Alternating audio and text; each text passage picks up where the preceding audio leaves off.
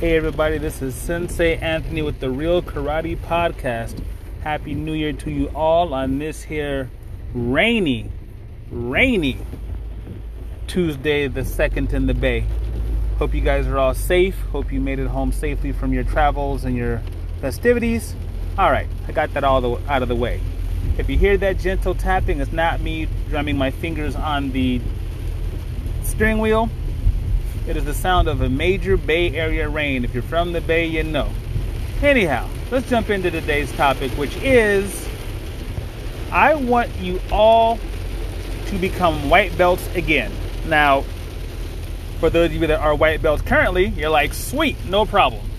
But for those of you who are up a couple ranks, or maybe even a black belt, or maybe even a long time black belt, I want you to become a white belt again. I want you to take your white belt charts out or your white belt curriculum, and I want you to begin to practice those techniques as if you never learned them, as if you're not already proficient. And you may be asking me, Sensei Anthony, what is the point of that? The point of that is to remain humble, to remain in an ever remaining state of seeking knowledge, okay?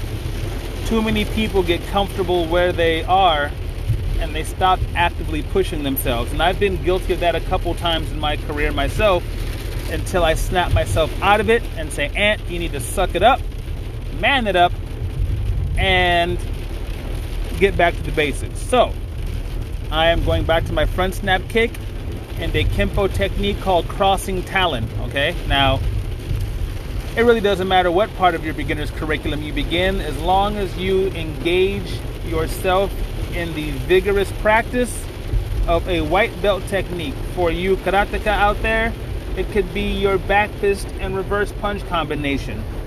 For you jiu-jitsu players out there, it could be elbow escape and shrimping. For you judo players out there, it could be just stepping into a soto gari without even completing the throw. The point is, wherever you are, I want you to take yourself back to that time where you first tied your uniform on.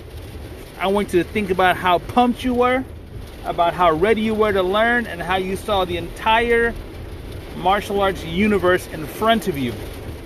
I encourage you to do that now. I'm going to do it I'm going to do it in such a way that I have to keep myself accountable. I'm going to talk to you folks about it. And together we are going to make this thing happen. We are becoming, we're going to become better martial artists. We're going to become better people. And we're going to become better teachers of the martial arts, which helps people become better people. That's it. I'm keeping it short today. Check me out at thomasmartialarts.com you can find me on all the places that we use in 2024, almost said 2023 TikTok, Instagram, Facebook, Pinterest, LinkedIn, YouTube, X, formerly known as Twitter, Threads, all those places are in play right now. So I will see you guys then. But until then, of course, most importantly, please be kind to yourselves and each other.